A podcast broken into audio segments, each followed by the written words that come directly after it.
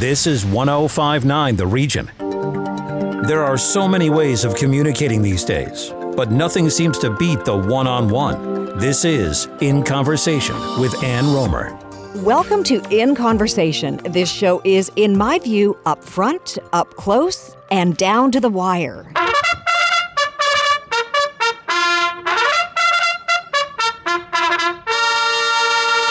Sandy Hawley is a horse racing hero, the most successful jockey in Canadian history, and a racetrack legend all over North America. His stunning career spanned three decades. He had 31,455 mounts, 6,450 wins, and he captured 18 riding titles, including the Queen's Plate not once, not twice, but four times. And get this Sandy won six races in one day at Santa Anita Park and seven races all on the same day at Woodbine.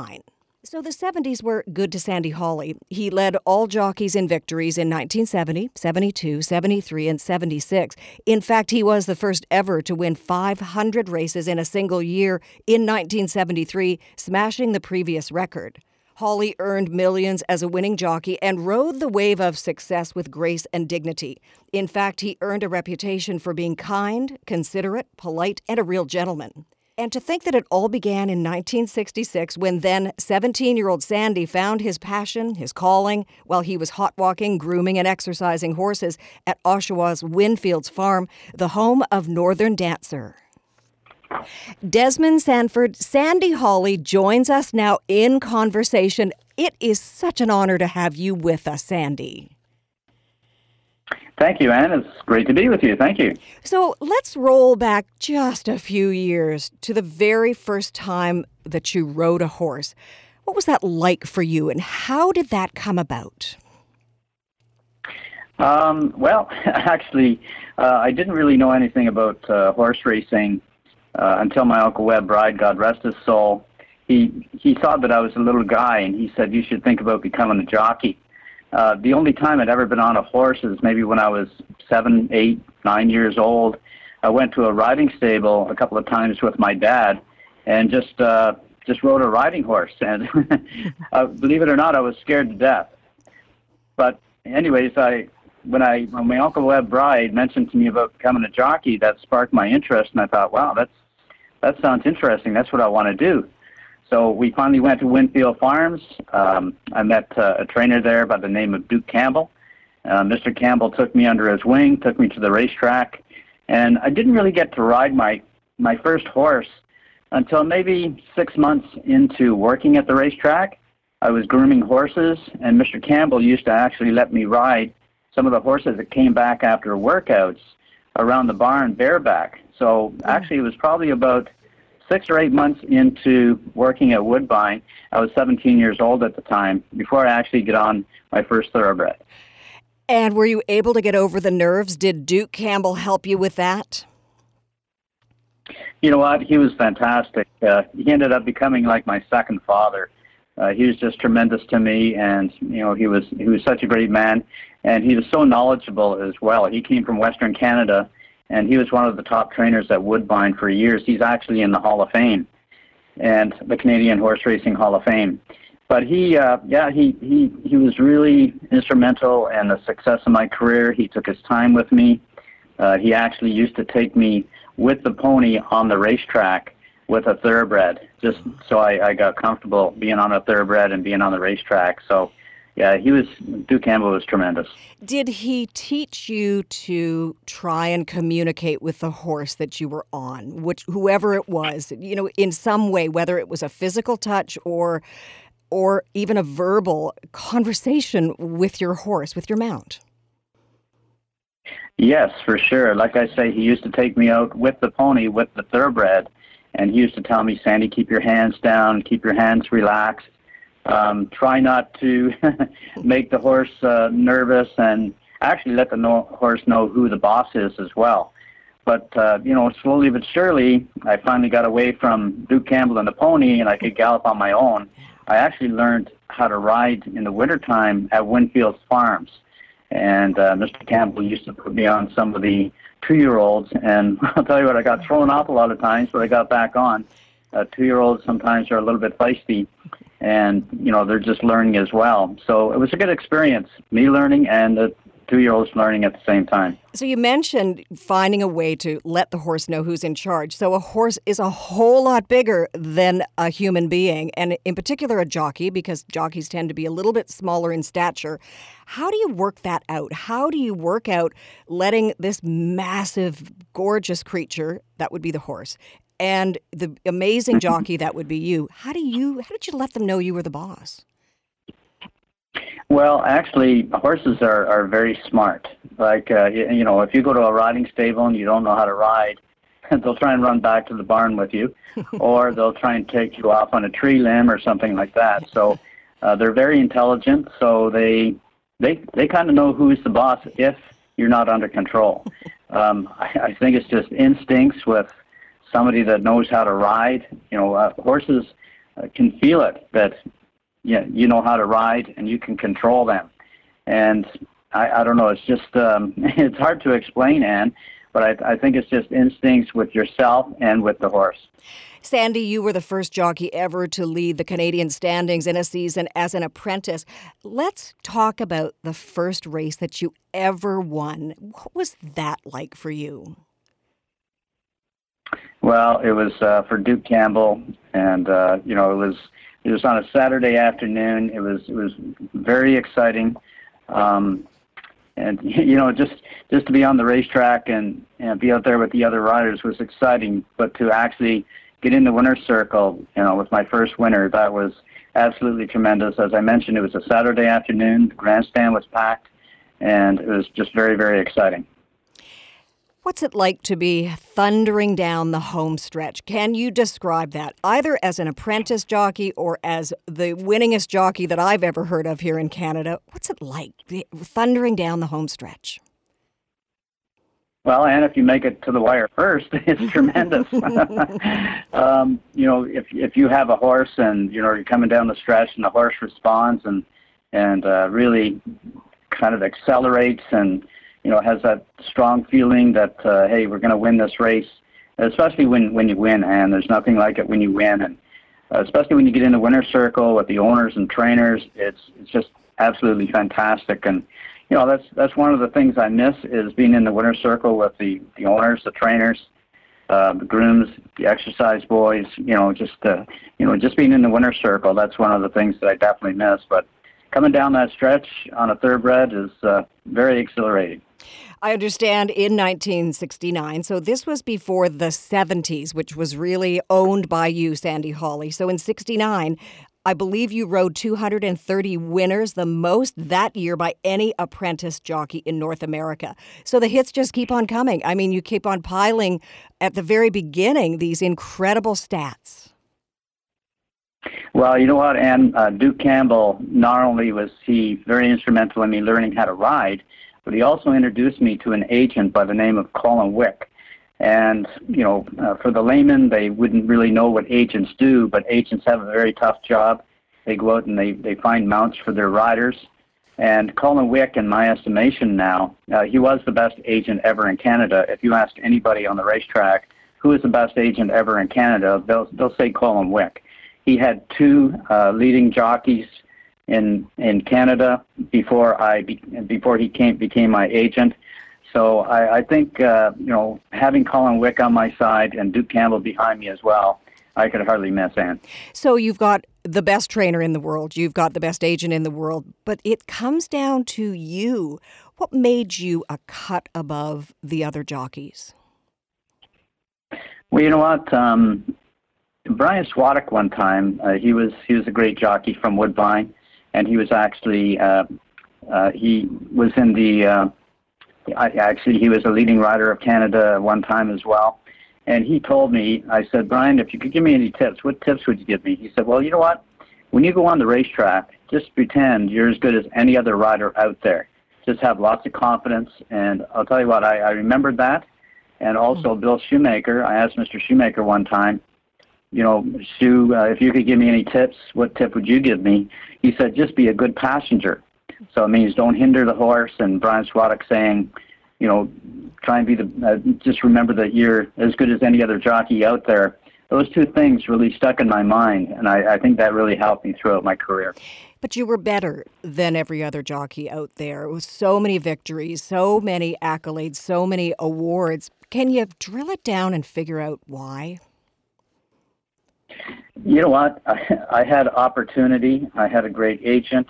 And if you can get opportunity and get on the right horse at the right time, uh, at one point, my agent he had his pick of pretty well any horse in the backstretch to ride. So, and him being the best and, and a great handicapper, he got me on good horses. And I'll tell you what, if you don't have a good horse, uh, you're not going to win the race. And and I got on a lot of good horses, which uh, you know I thank the guy up above for that. this is in the spotlight. All the things you're talking about, race day, and uh, you know, crossing the wire first and thundering down the home stretch, and you're looking like you're going to win. Let's talk about the other side of horse racing, and that is the daily, daily grind of training. What is training like? What was it like for you? What did a typical day entail? Well, that's a good question, Anne, because you know a lot of people think that you're only on the horse for two minutes. You go in a race and maybe ride seven or eight races that day, so you're just on the horse for uh, two or three minutes. You know, going to the starting gate, coming out of the out of the gate, riding the race. But there's a lot more to it. Uh, like any job, there's a lot more to it than eye. And for me, um, I used to go for morning workouts. Uh, you know, in my early days, I would I would go out in, in the mornings and I get on five or six horses in the morning, kind of trying to drum up my business for the afternoons. And you would get on these horses in the morning, and chances are you're going to ride that horse in the afternoon. So it was a good thing to go out there to drum up your business, but also get to know the horse uh, that you're going to ride in the afternoon, especially if you haven't ridden that horse before, and uh, give them a good workout. So uh, morning workouts started uh, six o'clock in the morning. They ended up, ended at ten o'clock in the morning and sometimes I was there from six till ten o'clock, getting on horses.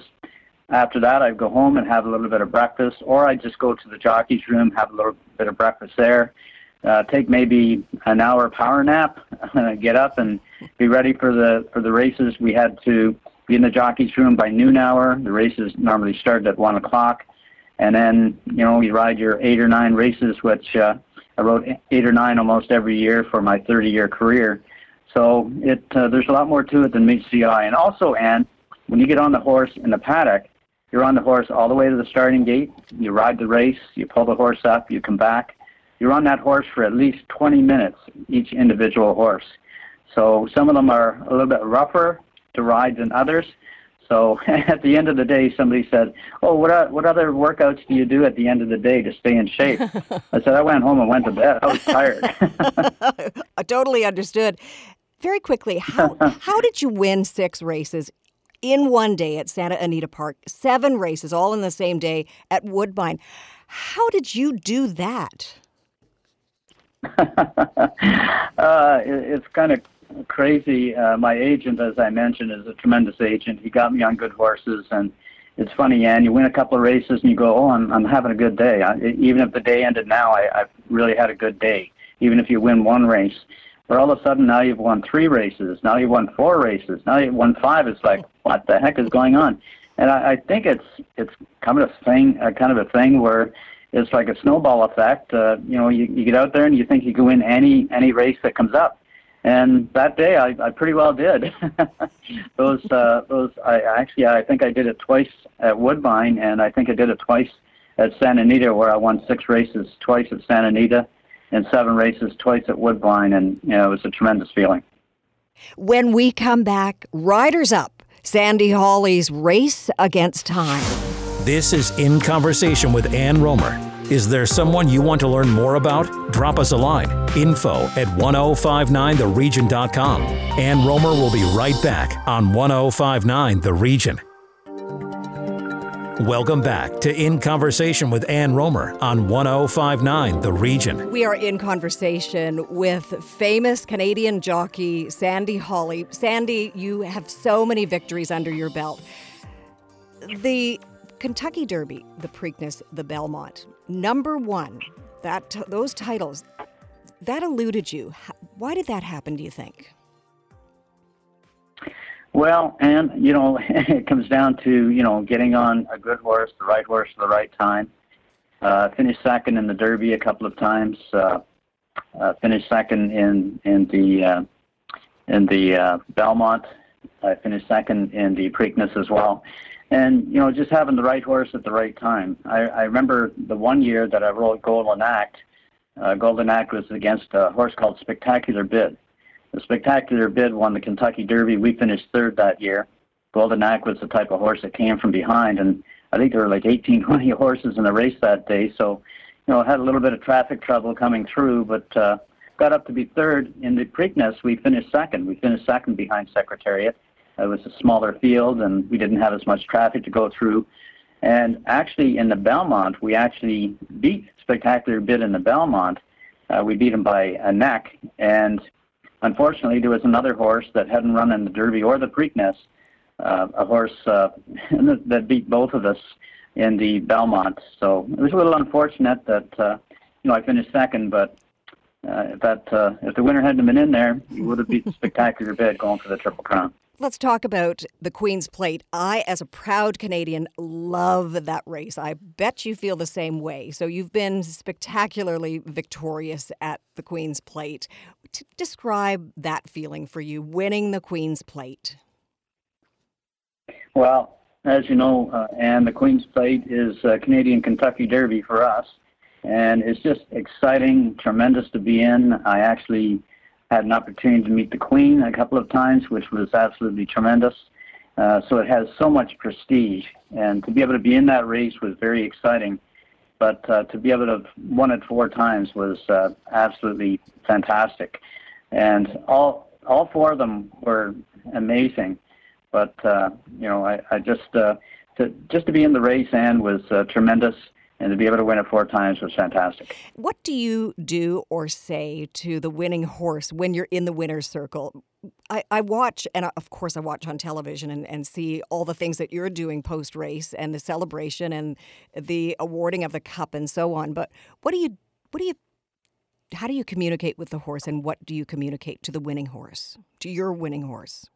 Well, yeah, you give them a lot of pats on the neck. Uh, you know, you, you rub their uh, you rub their their mane and their head, and you know, you just it's a tremendous thrill to be in there with them. I know they're tired and they can't wait to get back to the barn and and get something to eat, but uh, you know, it's uh, it's a, a tremendous feeling, and you, you just you know, sometimes you hug the horse, sometimes you give him a kiss, uh, uh, give him a rub on the nose after you get off, uh, but you just uh, are so thankful that the horse ran so well. And you probably are anxious to get back to the barn or wherever to have a meal yourself after a big win like that.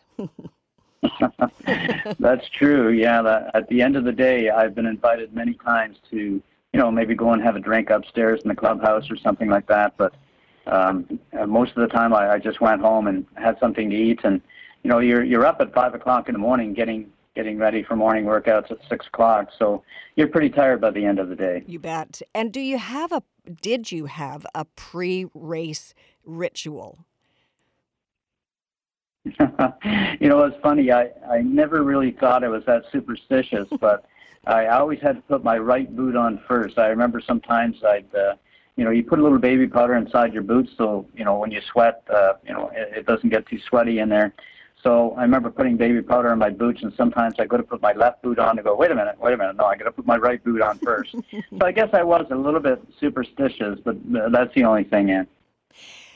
I want to go to a place that was very difficult for you, but we must talk about it if you're comfortable. You had a cancer diagnosis in the late 80s, melanoma, and you were not given a very good future outlook.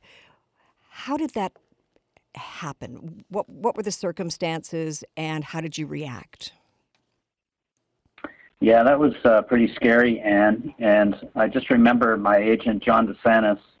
Uh, he was he was my agent for three or four years after Colin Wick um, when I moved to California, and John DeSantis and I were riding in Minnesota, and I remember we were at the beach one day, and John saw a mole on my back, and he said, "Wow, that that mole in your back doesn't look very good." And uh, you know, you don't really look at your own back. I never really even thought about it, but when I went home, I was trying to look at my back in the mirror, and then I realized, wow, that mole is kind of black. It's not looking very good. And I told John, I said, John, uh, when I get back to California, I'm going to have it taken care of. So it was another month before I went back to California. I probably should have had it looked at before that, but I went to a plastic surgeon. He took the mole off. He sent it away to be analyzed, and I had another week before my biopsy came back. So he just told me to stay out of the sun, use lots of sunscreen and stuff like that. So, anyways, I went to Keeneland, Kentucky, and I rode in a stake race. And after the race, there was only one other jockey and myself in the shower. And it was funny, Ann, because he said, "Oh, what what's that scar on your back?" Because I just had like a little um, ten stitches on my back. And I said, "Oh, I had a mole taken off, and the doctor sent it away to be analyzed." And he, you know, he told me to stay out of the sun. The guy said, "Well, that wasn't melanoma, was it?" And at the time, I didn't even know what melanoma was. And I said, "No, he just told me to stay out of the sun." And he said, "Wow, man," he said, "I'm glad it wasn't melanoma because I had a buddy that had that one time, and he he was he was dead in two months. He Oh. passed away in two months." I go, "Oh." So now I go back to California, and the, the plastic surgeon calls me. Said, "I have your biopsy." I went in to see him, and he said, "Unfortunately, that biopsy came back uh, malignant melanoma, and it was in its fifth level, Sandy. You're going to have to go to a surgeon right away." So now I'm driving home, and some crazy things go through your head. I'm thinking, "Wow, maybe I only have two months to live," because I remember what the jockey said in the shower. And it's crazy because I'm a big hockey fan, Toronto Maple Leafs fan, and I thought I'm not going to know who's going to win the Stanley Cup this Oh. year. That actually went into my head. But when I got home, I uh, you know kind of digested everything. I uh, got a hold of a surgeon right away, and I had uh, I ended up having three major surgeries. I had a major surgery on my back where the mole was taken off. Then it actually turned up onto the side of my neck. Uh, about four months later, I had a surgery on my neck, and then I went to my lung, and I had a surgery on my lung, and um, I went to a an oncologist, Dr. Malcolm Mitchell, who started this vaccine, and it was experimental at the time, and I think it really worked on me. And also, I changed my diet. I became macrobiotic for two years, and I was vegetarian for 20 years. I've now incorporated a little bit of meat into my diet uh, every once in a while. I don't eat very much meat, but uh, uh, when I do, I just eat very small portions. So I, I think changing my diet, and I think also the vaccine shots saved my life. Thank God for that, I must say. So while you were going through all of this, where did you find support? From the racing community, from your family, from close friends? Yeah, it's it's it's crazy. Uh, you know, unfortunately, I was going through a divorce at the time, but uh, you know, my agent John DeSantis uh, and so many friends. I remember when I had both my surgeries. John DeSantis, when I woke up from the surgeries, he was he was sleeping in the chair in in the waiting room, or in actually my hospital room, and he gave me the uh, the outcome of uh, my surgeries. But of course, my parents and uh, you know, I, I got so many cards from around the racetrack that uh, you know people were uh, wishing me good wishes, and you know it's just tremendous to have so many people behind you. And you are alive and well, and we're so grateful for that. If I may share this with, with our listeners, I believe that you are a tender young 72. Is that correct? That's correct, Anne, Yes. And you must feel every day is a blessing after what you went through with the melanoma scare. You know, it's really funny, Anne, because I remember sometimes I, I get upset with horses, uh, you know, if I thought the horse should have won or something like that. But uh, after that, I, uh, like you say, every day was a blessing. Uh, every minute, every hour, every time I got on a horse, it was a blessing. Um, you know, if, sometimes if your plane was delayed when you're flying out somewhere, you get all upset. You know, I'm going to be late or whatever. But I'll tell you what, I just sat back and said, "Hey, wait a minute. You're lucky to be here. So, you know, count your blessings." And and I definitely did. And Sandy, so many honors. The Eclipse Award for Outstanding Jockey in the U.S. after breaking the Thoroughbred Racing's all time money winning record for a single year. The Lou Marsh Trophy, member of Order of Canada. You were inducted into the Canadian Horse Racing Hall of Fame, the U.S. National Museum of Racing and Hall of Fame, Canada's Sports Hall of Fame, and on and on, and so many accolades. Also, incredible career earnings, millions and millions. What does that mean to you After the cancer crisis, does did it take a, a different turn having all of those awards and having all of those career winnings and earnings? Well, I've always um, I've always been lucky throughout my career, and I've always seemed to be in the right place at the right time. Meeting Duke Campbell, meeting Colin Wick, uh, seemed like going to the right racetracks uh, around North America. Uh, right place at the right time, so many times, and I was in the right place at the right time when I got the melanoma when I was diagnosed because I think Dr. Malcolm Mitchell saved my life. So you know. Uh, I've been so lucky throughout my whole life. Uh, my parents, they always taught me to have manners and stuff like that. So I used those manners when I would go in the paddock and get instructions from the owner and the trainer. Um, you know, I just, uh, I've been very blessed and very, very lucky throughout my whole life, Anne. Do you think you were in the right place at the right time when your present day wife walked into your life?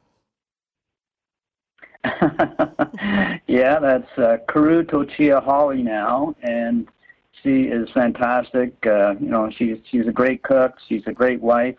She does so many things for me because I'm kind of old school when it comes to computers and all that. Oh. Like she she takes care of all that stuff with me uh, for for me as well. When I have to go on Zoom, like if this was on Zoom, she would have set it all up for me. so she's a she's a tremendous wife and we met at Keeneland maybe 35 years ago, Keeneland Racetrack in Kentucky, and she was also a thoroughbred jockey for 10 years. Uh, now she's a, a gemologist. She has uh, a small jewelry store here in Lexington, and I kind of keep busy going back and forth with her, and then doing some honeydew stuff here at home. So life is great, Anne. Life is great. It sure sounds like it. And you know, you do have a reputation for being a, just a fine gentleman. You know, your book in 2005, Ride of a Lifetime, the Sandy Hawley story. I'm going to change that title and I'm going to say, This has been an interview of a lifetime for me. I can't believe how wonderful you are. And I so appreciate your time, your energy, your candid thoughts about your life. And I wish you all the best with your beautiful wife and your great kids and oh, your outstanding career. And Grandpa, all the best next month. well, I appreciate, I appreciate it very much. And, and this is one of my favorite interviews. You did your homework. Uh, it's been a fantastic interview, and I, have been, enjoyed it immensely. Oh, and I have too. Thank you, Sandy Hawley. My pleasure, Anne. Follow In Conversation with Ann Romer on Twitter at 1059 The Region. This is 1059 The Region.